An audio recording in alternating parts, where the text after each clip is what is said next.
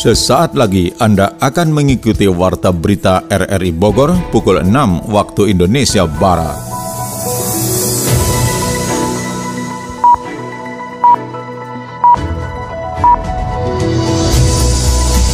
Selamat pagi.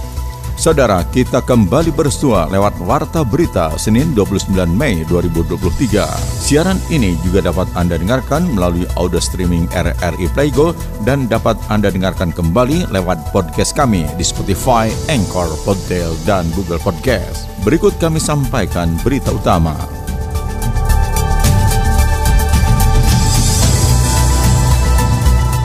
Ahli waris TBA Basuni mengadu ke DPRD Kota Bogor terkait sengketa lahan di kawasan Pasar Cumpok. Dari tahun 70 dia menguasai dan berani memungut retribusi kepada warga setempat. DPRD Kabupaten Bogor terus mendorong pemerintah daerah untuk melanjutkan program 1 miliar satu desa atau Samisade. Jangan sampai yang bekerja baik ada 400 desa, 400 sekian puluh desa, yang tidak baik satu desa, seakan-akan 400 sekian puluh desa ini dianggap tidak baik. Bersama saya Mukhlis Abdillah, inilah Warta Berita selengkapnya.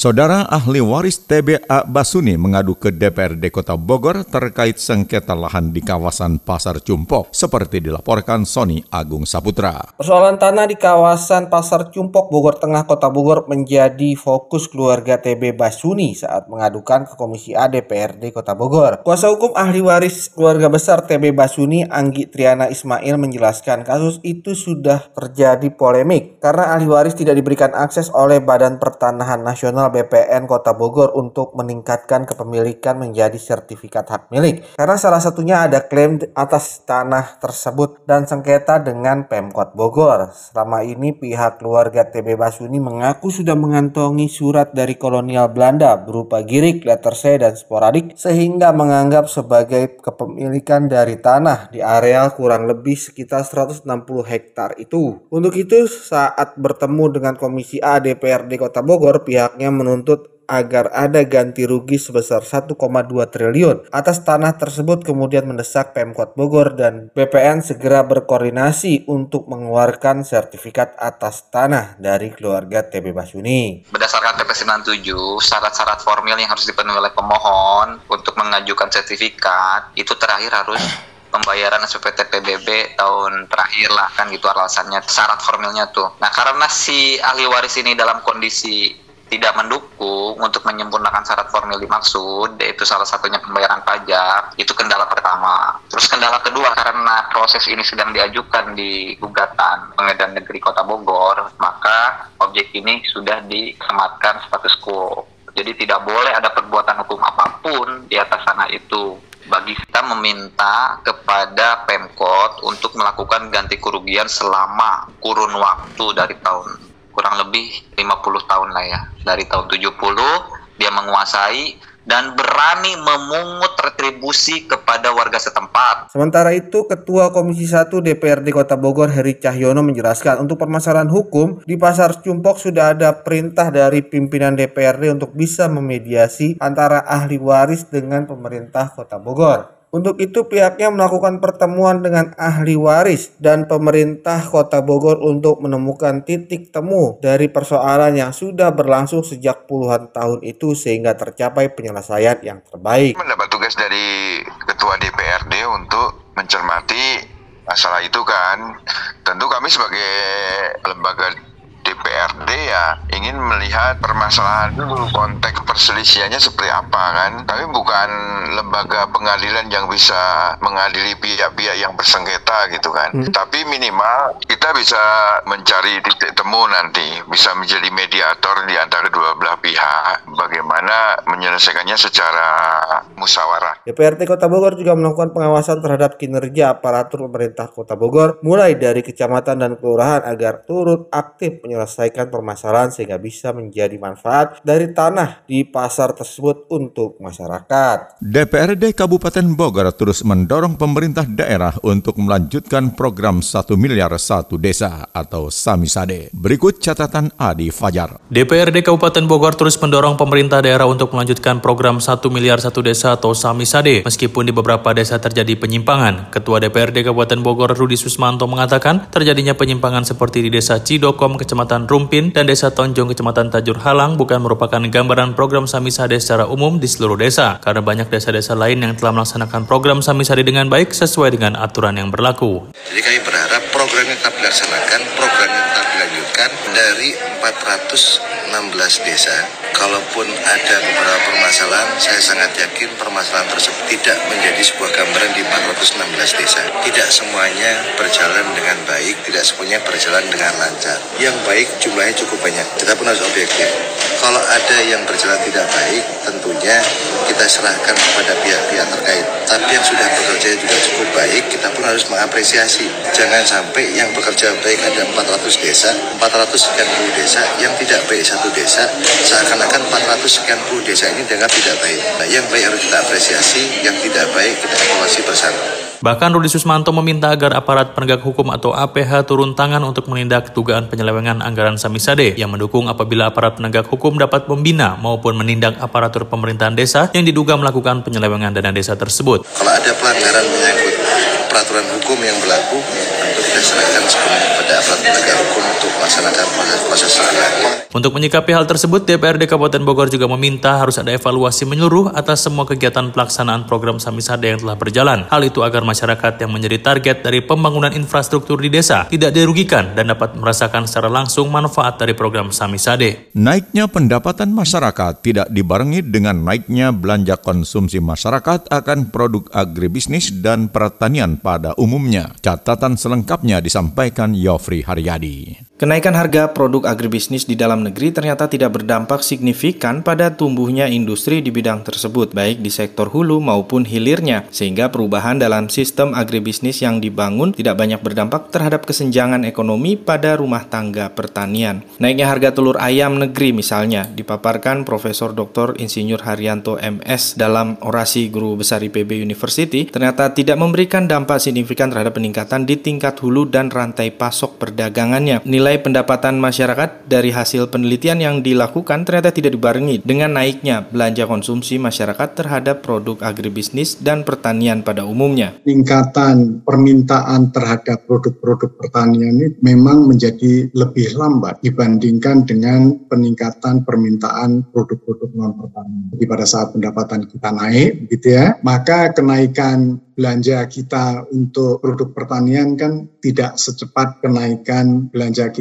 untuk produk-produk non pertanian, produk industri manufaktur. Ya karena kita konsumsi makanan dan lain-lain kan hanya segitu gitu aja. Ya itu yang menjadi penyebab terutama mengapa sektor pertanian itu secara nilai absolutnya sih terus tumbuh, tetapi secara relatif gitu ya dibandingkan dengan non pertanian menjadi lebih lambat. Nah, artinya apa? Bahwa pendapatan yang ada di sektor pertanian memang tidak bisa meningkat secepat gitu ya yang ada di sektor hulu atau hilir tadi. Banyaknya intervensi yang dilakukan negara dalam menjaga kestabilitas harga kebutuhan pokok juga menjadi salah satu pengaruh bagaimana hulu dan hilir dalam sektor industri tersebut tidak secepat sektor lain di luar agribisnis dan pertanian. Dan hal itu terlihat saat pandemi COVID-19 di mana harga sembako akibat tingginya harga pakan, pupuk, dan ongkos kirim yang mahal, pemerintah turun tangan mengambil kendali agar harga stabil di pasaran. Wah, asik makan-makan nih kita. Iya dong. Tapi kok menunya bakaran semua ya? Ayam bakar, daging bakar, ada sate, sosis bakar. Ih, kamu mah ini kan menu favorit aku. Gak suka ya? Suka sih, tapi aku tuh lagi ngurangin makanan dibakar-bakar gitu. Emangnya kenapa tuh? Yang pernah aku baca ya, makanan yang pengolahannya dibakar bisa memicu kanker loh. Seriusan itu? Iya, terus juga menurut data dari WHO, kanker ini jadi penyebab kematian nomor 2 di dunia loh. Waduh, serem juga ya. Makanya aku tuh mulai mengurangi makanan kayak gitu dan menerapkan pola hidup sehat. Oh, gitu jadinya. Oke deh, aku juga mau ikutan kamu menerapkan pola hidup sehat. Terus-terus, makanan sebanyak ini mau dikemanain? Dikasih ke kucing aja. Ih, jangan. Daripada mubazir, kita jual aja. Ih, dasar. Saudara pemerintah Kota Bogor mendorong percepatan status atau predikat Kebun Raya Bogor sebagai situs warisan dunia atau World Heritage oleh Badan Dunia PBB untuk pendidikan ilmu pengetahuan dan kebudayaan UNESCO yang telah diusulkan sejak 2018 lalu.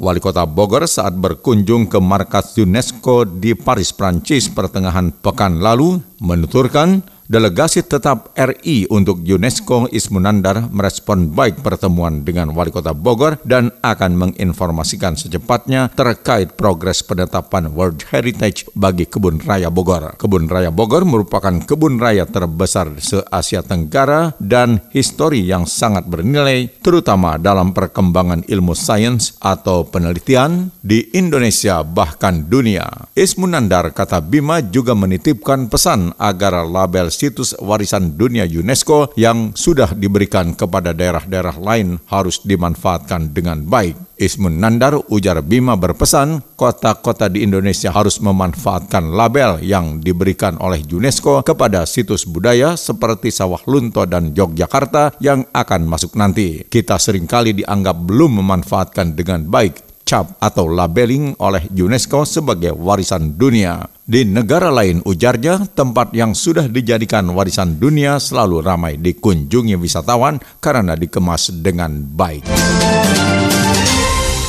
IPB University bersama pemerintah Kota Bogor dan Agrianita IPB mencanangkan gerakan sosial IPB Peduli Stunting di Kecamatan Bogor Barat. Kita simak catatan Adi Fajar. IPB University bersama pemerintah Kota Bogor dan Agrianita IPB meluncing gerakan sosial IPB Peduli Stunting dalam program Go Roasting atau gotong royong atasi stunting Kota Bogor di wilayah Kecamatan Bogor Barat. Kecamatan Bogor Barat menjadi wilayah pertama diterapkannya program Go Roasting yang merupakan upaya pentahelix untuk penanganan stunting dan pencegahan stunting di lima kelurahan yang juga akan berlanjut ke tingkat kota yang diharapkan juga bisa diterapkan di tingkat nasional. Dekan Fakultas Ekologi Manusia IPB University Sofian Saf mengatakan stunting Ini dalam keilmuan masuk ke dalam ketahanan keluarga yang sudah dibedah, dianalisis melalui riset, baik penanganannya maupun pencegahannya. Ia berharap persoalan stunting ini bisa turun signifikan dan tidak terjadi kasus baru melalui penanganan dan pendekatan yang dilakukan secara sains. Ketua Departemen IKK IPB University, Tin Herawati yang juga koordinator IPB Peduli Stunting mengatakan, kegiatan gorosting ini meliputi kegiatan refreshing bagi para kader, edukasi keluarga, pemberian makanan tambahan, dan dapur peduli keluarga. Refreshing bagi para kader ini lanjutin merupakan kegiatan untuk meningkatkan keterampilan para kader dan bunda peduli stunting di tingkat kelurahan dalam mengukur tinggi dan berat badan balita agar lebih akurat dan tervalidasi. Ketua Percepatan Penanganan Stunting Kota Bogor yang juga Wakil Wali Kota Bogor, Dedi Arahi mengatakan, Pemkot Bogor selama ini terus berjuang dalam upaya menurunkan stunting dan mencegah adanya kasus baru. Program yang baru-baru ini dilaksanakan adalah ASN Peduli Stunting dengan berbagi satu setengah kilogram telur untuk mengintervensi seribu anak selama enam bulan. Saudara, Anda tengah mengikuti Warta Berita dari Radio Republik Indonesia Bogor.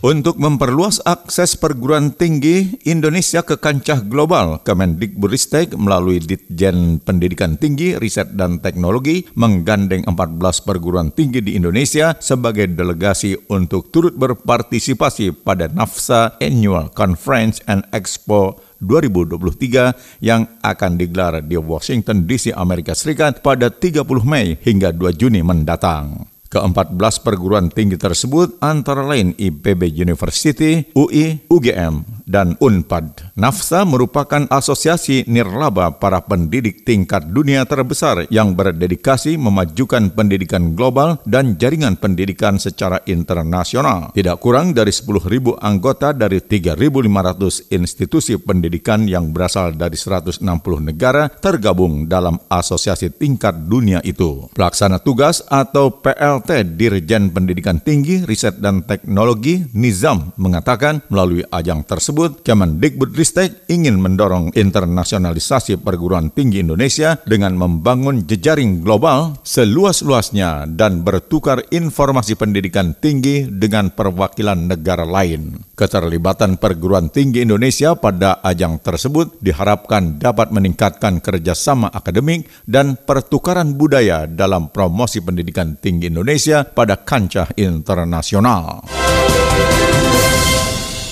Badan Pangan Nasional mencatat realisasi penyaluran bantuan pangan stunting mencapai 81,5 persen pada 25 Mei tahun ini. Bantuan diberikan kepada 1,4 juta keluarga risiko stunting di tujuh provinsi di Indonesia. Itulah antara lain info ekonomi yang selengkapnya disampaikan Adi Fajar. Badan Pangan Nasional atau Bapanas mencatat realisasi penyaluran bantuan pangan stunting mencapai 81,5 persen per 25 Mei 2023. Bantuan diberikan kepada 1,4 juta keluarga risiko stunting di tujuh provinsi di Indonesia. Kepala Bapanas Arif Persetio Adi mengatakan pihaknya telah menyalurkan bantuan daging ayam dan telur ayam yang merupakan sumber protein yang baik bagi pemenuhan gizi dan nutrisi. Dengan mendistribusikannya sebagai bantuan pangan, maka pemerintah hadir untuk memastikan masyarakat khususnya keluarga risiko stunting memperoleh asupan gizi dan nutrisi yang cukup cukup. Apabila dirinci, penyaluran bantuan stunting tahap pertama mencapai 1,1 juta paket yang terdiri dari 57 ribu paket di wilayah Banten, Jawa Barat 405 ribu paket, Jawa Tengah 322 ribu paket, Jawa Timur 314 ribu paket, kemudian sebanyak 4 ribu paket didistribusikan di wilayah Nusa Tenggara Timur atau NTT, di Sulawesi Barat 2 ribu paket dan Sumatera Utara sebanyak 72 ribu paket. Menurut Arif, penyaluran bantuan pangan stunting tersebut bukan hanya membawa dampak positif bagi penurunan angka stunting, tetapi juga bagi pengendalian inflasi dan penguatan ekosistem perunggasan nasional. Arif menambahkan Bapanas telah mengintegrasikan program penurunan stunting ini dalam gerakan konsumsi pangan beragam, bergizi seimbang dan aman atau B2SA melalui kerjasama pengelolaan rumah B2SA bersama tim penggerak PKK Pusat. Penyaluran bantuan pangan stunting dijalankan Bapanas bersama holding BUMN Pangan ID Food dengan menyalurkan masing-masing ayam ukuran satu ekor dalam bentuk karkas dengan ukuran sekitar 0,9 hingga 1,1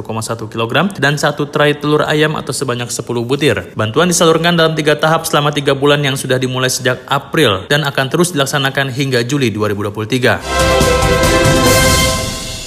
Ekonom membeberkan ancaman gagal bayar utang Amerika Serikat menjadi kekhawatiran banyak negara termasuk Indonesia sebab dampaknya begitu berbahaya mulai dari investor kabur hingga terjadi pemutusan hubungan kerja atau PHK. Direktur Center of Economic and Law Studies Selios Bima Yudhistira mengatakan dampak gagal bayar utang Amerika Serikat bahkan bisa lebih berbahaya dari krisis keuangan tahun 2008. Pertama, jika gagal bayar itu terjadi, maka aliran modal keluar bisa terjadi besar-besaran karena investor kabur dari negara berkembang termasuk dari Indonesia. Kedua, dampaknya akan membuat kebijakan bank-bank sentral negara berkembang semakin ketat termasuk menaikkan suku bunga acuan. Tujuannya untuk mencegah kepanikan di pasar keuangan global akibat capital outflow. Kenaikan suku bunga bank sentral tentu akan menekan pelaku usaha sebab tingkat bunga acuan akan mengganggu kinerja keuangan perusahaan. Untuk mencegah kepanikan di pasar keuangan, bank sentral negara berkembang termasuk Indonesia akan menaikkan suku bunga secara agresif yang diprediksi bisa tembus di angka 300 hingga 500 basis poin yang berarti banyak perusahaan di berbagai sektor mengalami tekanan pembayaran utang. Senada dengan itu, ekonomi Ekonom Lembaga Penyelidikan Ekonomi dan Masyarakat Universitas Indonesia Teku Rifki melihat dampak dari kegagalan utang Amerika Serikat sangat menakutkan, sebab tak hanya bagi Amerika Serikat sendiri tetapi juga dunia. Menurut Rifki, dampak utama risiko gagal bayar utang Amerika Serikat ini tentu ke pasar keuangan yang bisa menyebabkan capital outflow dan berimbas ke pelemahan nilai tukar rupiah.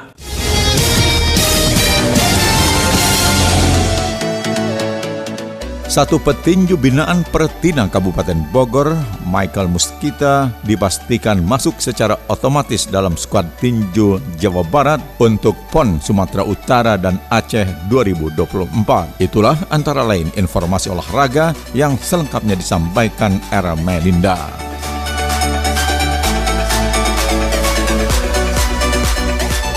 Satu petinju binaan Persatuan Tinju Amatir Indonesia Pertina Kabupaten Bogor, Michael Muskita dipastikan masuk secara otomatis dalam skuad tinju Jawa Barat untuk Pekan Olahraga Nasional PON Sumatera Utara dan Aceh tahun 2024. Michael Muskita masuk secara otomatis dalam tim Jawa Barat pada PON 2024 dari jalur pelatas. Hal itu dikatakan salah satu pelatih tinju Kabupaten Bogor Alberto Alphonse, sehingga bisa dipastikan petinju peraih medali emas kelas 75 kg untuk Jawa Barat di ajang PON 2021 bakal kembali memperkuat kontingen Tanah Pasundan pada pentas olahraga paling akbar 4 tahunan di tanah air ini. Sementara itu tujuh petinju Kabupaten Bogor lainnya yakni Tifanya Patinama, Simon Makarawe, Eliezer Gonzalez, Grace Savon Simangunsong, Bram Hendra Petaubun, Ririn Asyahara dan juga Kathleen Helga Pires masih menunggu surat keputusan atau SK resmi dari Pertina Jawa Barat. Jadi Jawa Barat mempersiapkan full class ya. Kebetulan kita dari Kabupaten Bogor, tujuh petinju yang nanti akan masuk ke kualifikasi ya nanti ada kualifikasi dulu Rapon itu di Solo bulan Juni memperebutkan tiket ya memperebutkan tiket kalau memang udah masuk final empat besar maka otomatis dia akan main PON Sumatera dan Aceh. Kebetulan kita satu udah lolos atas nama Michael Muskita karena udah dapat web card langsung dari Platnas karena dia tim nasional PON. Mungkin dalam beberapa minggu ini ada SK karena kebetulan kemarin kita juga udah seleksi di sana, ada pemanggilan beberapa atlet juga. Jadi nanti ada pemanggilan SK dari Pertina Jawa Barat dan akan satu dua minggu ini akan diteskan langsung di Bandung untuk mengikuti prapon di Solo nanti. Meski demikian, kata Etok Sapan akrab pelatih ini dirinya sangat optimis. Selain Michael Muskita, ada beberapa nama petinju Kabupaten Bogor yang masuk dalam skuad Jabar. Sementara itu, Michael Muskita saat dihubungi RRI mengatakan selalu terus berlatih dan terus mengejar teknik-teknik yang sudah diberikan. Sebelumnya juga Michael banyak melakukan tryout ke luar negeri sebagai salah satu langkah mempertajam teknik dan mengasah kemampuan lebih lagi untuk PON nanti. Michael berharap nantinya bisa memberikan yang terbaik untuk Jawa Barat dan terkhususnya mengharumkan nama Kabupaten Bogor. Dari daya tahan mungkin, terus daya tahan pukul, otot. Ini cuma buat jangka panjang untuk trip out untuk nanti. Etok menambahkan bahwa saat ini ketujuh petinju di luar nama Michael Muskita fokus berlatih sambil menunggu SK penetapan nama-nama petinju yang akan memperkuat tim tinju Jawa Barat di ajang Prapon 2023 dan PON 2024. Gregoria Mariska Tunjung ditumbangkan unggulan pertama asal Jepang Akane Yamaguchi di final Malaysia Masters 2023. Gregoria Mariska kalah dua game langsung dengan skor 17-21 dan 7-21 dalam waktu 34 menit. Dengan hasil tersebut, Gregoria harus puas menjadi runner-up turnamen Super 500 itu. Sedangkan Akane Yamaguchi keluar sebagai juaranya. Mentas di Axiata Arena Kuala Lumpur pada hari Minggu siang waktu Indonesia Barat, Gregoria mampu memberikan perlawanan sengit pada Yamaguchi sejak awal pertandingan pertandingan. Setelah imbang di angka 3-3, ia berhasil memimpin atas pemain ranking 1 dunia itu dengan skor 6-4. Akan tetapi beberapa kesalahan beruntun dilakukan oleh sang wakil merah putih tersebut. Pada game kedua, pemain kelahiran Wonogiri itu bermain kurang percaya diri. Pukulan-pukulannya sering keluar dari lapangan sehingga ia langsung tertinggal 0-4 dan kemudian 2-6 dari Yamaguchi. Selepas jeda, Gregoria masih belum menemukan sentuhan terbaiknya. Poin demi poin pun didapat Yamaguchi tanpa kesulitan hingga membuatnya memimpin 16-6 dan kemudian mengunci kemenangan kemenangan di game kedua dengan skor 2-1-7.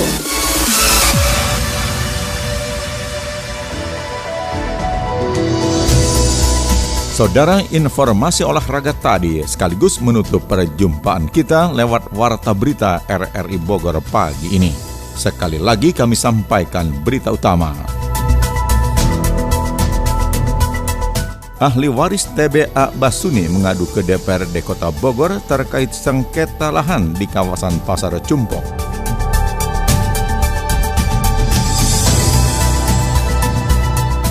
DPRD Kabupaten Bogor terus mendorong pemerintah daerah untuk melanjutkan program 1 miliar satu desa atau Samisade. Siaran ini dapat Anda dengarkan kembali melalui podcast kami di Spotify, Anchor, Podtail, dan Google Podcast. Saya Muhlis Abdillah, merangkap Desk Editor bersama penata teknik Naufal Novian Syah mengucapkan terima kasih atas kebersamaan Anda. Selamat pagi.